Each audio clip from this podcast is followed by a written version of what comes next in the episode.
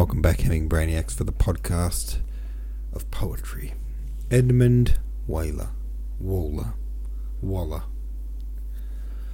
Um, not terribly inspiring poetry, but we're moving on to John Milton tonight, which is exciting.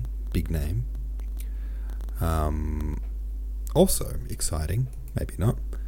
But um, I should be getting a new microphone tomorrow. Bought myself a new mic on the old uh, Amazon Prime Day sales.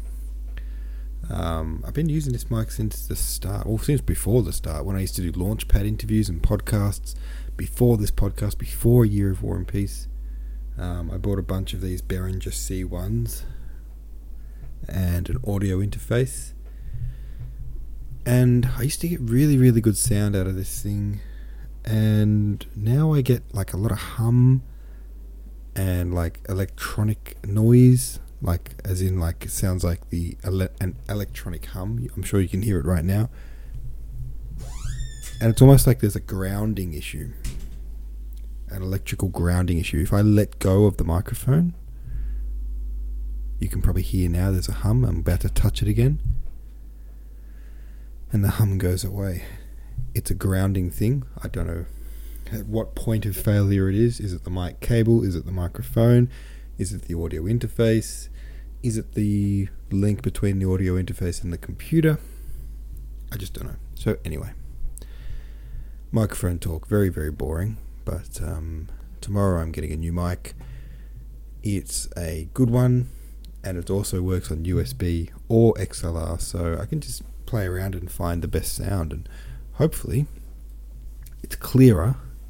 There's a greater distinction between background noise and my voice, so if you can you can turn my voice up nice and loud without it also f- humming and hissing. That's the plan. That's the promise to you. Anywho, um, that's not what I'm here to talk about. I'm just ranting because you know when you buy a new gadget and you, you're just excited to get it in the mail. Um, per Poetry Foundation.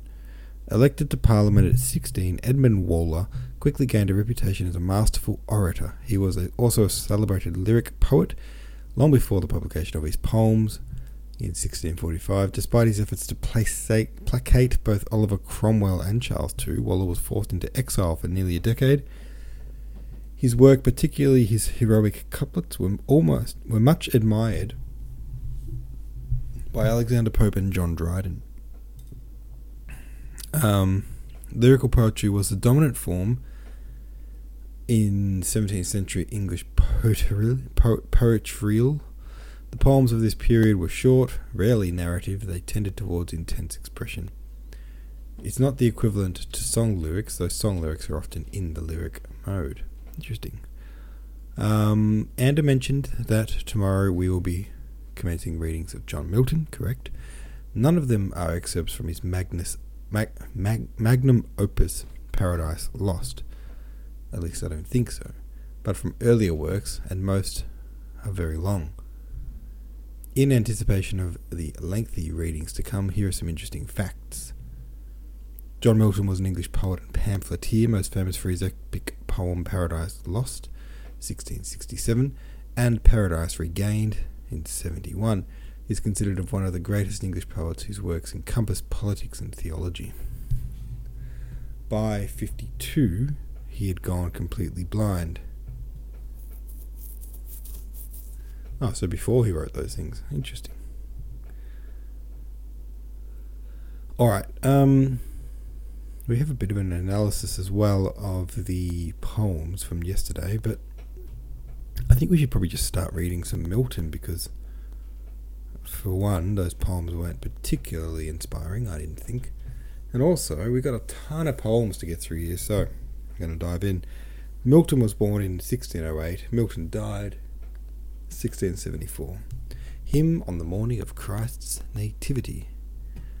It was the winter wild, while the heaven-born child, all meanly wrapped in the rude manger lies, manger Nature in awe to him had doffed her gaudy trim, with her great master so to sympathize. It was no season then for her to wanton with the sun, her lusty paramour.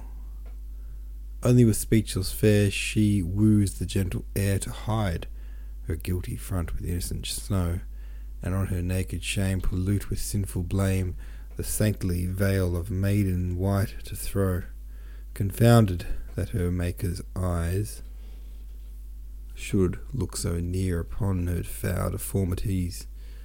But he, her fears to cease, sent down the meek-eyed peace.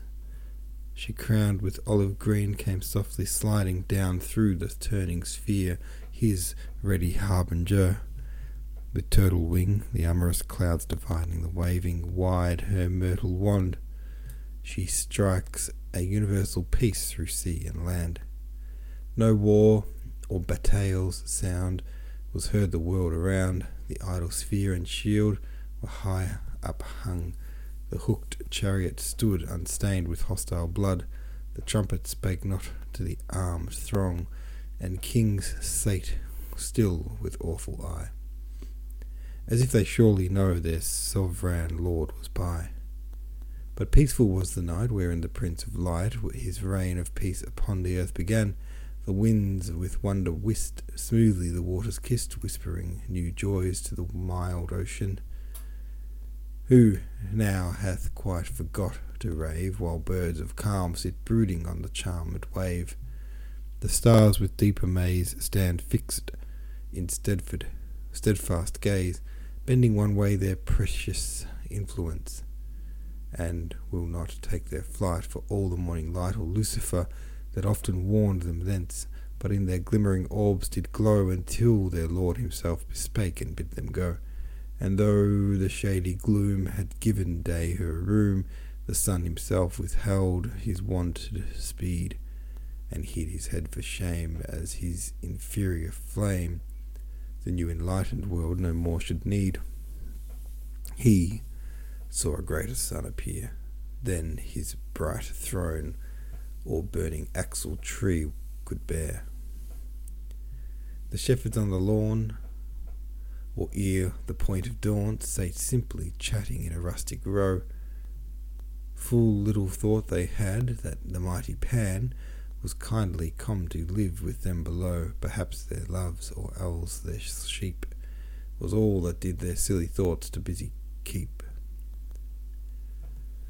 When such music sweet their hearts and ears did greet, as never was by mortal finger strook, divinely warbled voice answering the stringed noise, as all their souls in blissful rapture took the air. Such pleasure loth to lose, with thousand echoes still prolongs each heavenly close. Nature that heard such a sound beneath the hollow round of Cynthia's seat, the airy region thrilling, now was almost won to think her part was done, and that her reign had here its last fulfilling. She could such harmony alone could hold. Sorry, she knew such harmony alone could hold all heaven and earth in happier union at last surrounds their sight a globe of circular light that with long beams the shame-facted night arrayed, the helmed cherubim and sworded seraphim are seen in glittering ranks with wings displayed, harping in loud and solemn choir, with unexpressive notes to heaven's newborn air. Such music, as 'tis said, before was never made but when of old the sons of morning sung, while the greater Creator great his constellations set, and the well balanced world and hinges hung, and cast the dark foundations deep, and bid the weltering waves their oozy channel keep. Ring out, ye crystal spheres, and once bless our human ears, if you have power to touch our senses so, and let your silver chime Move in melodious time and let the bass of heaven's deep organ blow, and with your ninefold harmony make up full consort to the angel like symphony. For if such holy song enwrapped our fancy long, time will run back and fetch the age of gold, and speckled vanity will sicken soon and die, and leprous sin will melt from earthly mould, and hell itself will pass away and leave her dolorous mansions to the peering day. Yea, truth and justice then will down return to men the enamelled arrays of uh, the rainbow wearing, and mercy set between, thronged in celestial sheen, with the radiant feet, the tissued clouds down steering, and heaven, as at some festival, will open wide the gates of her high palace hall. But wisest fate says, No, this must not yet be so. The babe lies yet in smiling infancy, that on the bitter cross must redeem our loss, so both himself and us to glorify. Yet first to those why chained in sleep, the wakeful trump of doom must thunder through the deep.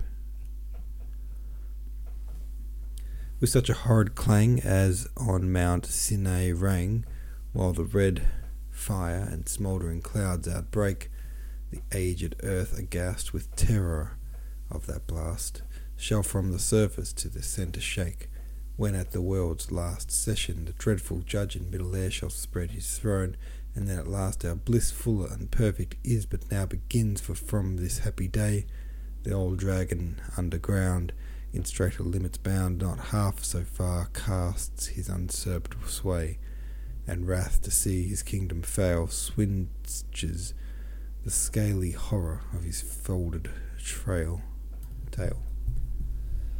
The oracles are dumb, no voice or hideous hum runs through the arched roof in words deceiving. Apollo from his shrine can no more divine with hollow shriek the steep of Delphos leaving. No nightly trance or breathed spell inspires the paled priest from the prophetic cell. The lonely mountains over, around, and the resounding shore, a voice of weeping heard and loud lament from haunted spring and dale, edged with poplar pale. The parting genius is with sighting sent, with flower inwoven tresses torn, the nymphs in twilight shade of tangled thickets mourn. In consecrated earth and on the holy hearth, the Lars and lemurs moan with midnight plaint in urns and altars round. A drear and dying sound affrights the flamens at their service quaint, and the chill marble seems to sweat, while each peculiar power forgoes his wonted seat. Peor and Baalim forsake their temples dim, with that twice battered god of Palestine, and mooned Ashtaroth, heaven's queen and mother both, now sits, not girth, with taper's holy shrine. The Libyc Hammon shrinks his horn. In vain the Tyrian maids their wounded Thammuz mourn. And sullen Moloch fled, hath left in shadows dread. His burning idol all of blackest hue. In vain with cymbals ring they call. The grisly king in dismal dance about the furnace blue. The brutish gods of Nilus fast is Isis and Horus and the dog Anubis hast nor is Osiris seen in Memphian grove or green trampling the unshowered grace with lowings loud nor can he be at rest within his sacred chest Naught but profoundest hell can be his shroud. In vain, with timbrelled anthems dark, the sable stoled sorcerers bear his worshipped ark. He feels from Judah's land the dreaded infant's hand, the rays of Bethlehem blind his dusky eyne, nor all the gods beside longer dare abide, not Typhon huge ending in snaky twine. Our babe to shew his Godhead true, can in his swaddling bands control the damned crew, so when the sun is in bed, curtained with cloudy red, pillows his chin upon an orient wave, the flocking shadows pale troop to the infernal jail. Each fettered ghost slips to his several grave, and the yellow skirted fays fly after the night steeds, leaving their mooned love maze. But see the Virgin blessed hath laid her babe to rest. Time is our tedious song should here have ending. Heaven's youngest teemed star hath fixed her polished car.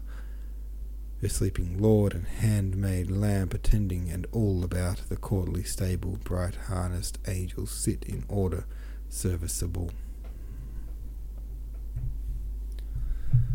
Alright, biggie for tonight. Dang. Just going to read that one because it was a bit of a beast. Um, and I'm aware that the plan was to power through these poems in a, in a very short amount of time, but I didn't realize they went for so long. Alright. Um, well, there's the first of the John Miltons. What did you think? Did you like it? Did you love it? Let me know. Uh, and I'll see you tomorrow.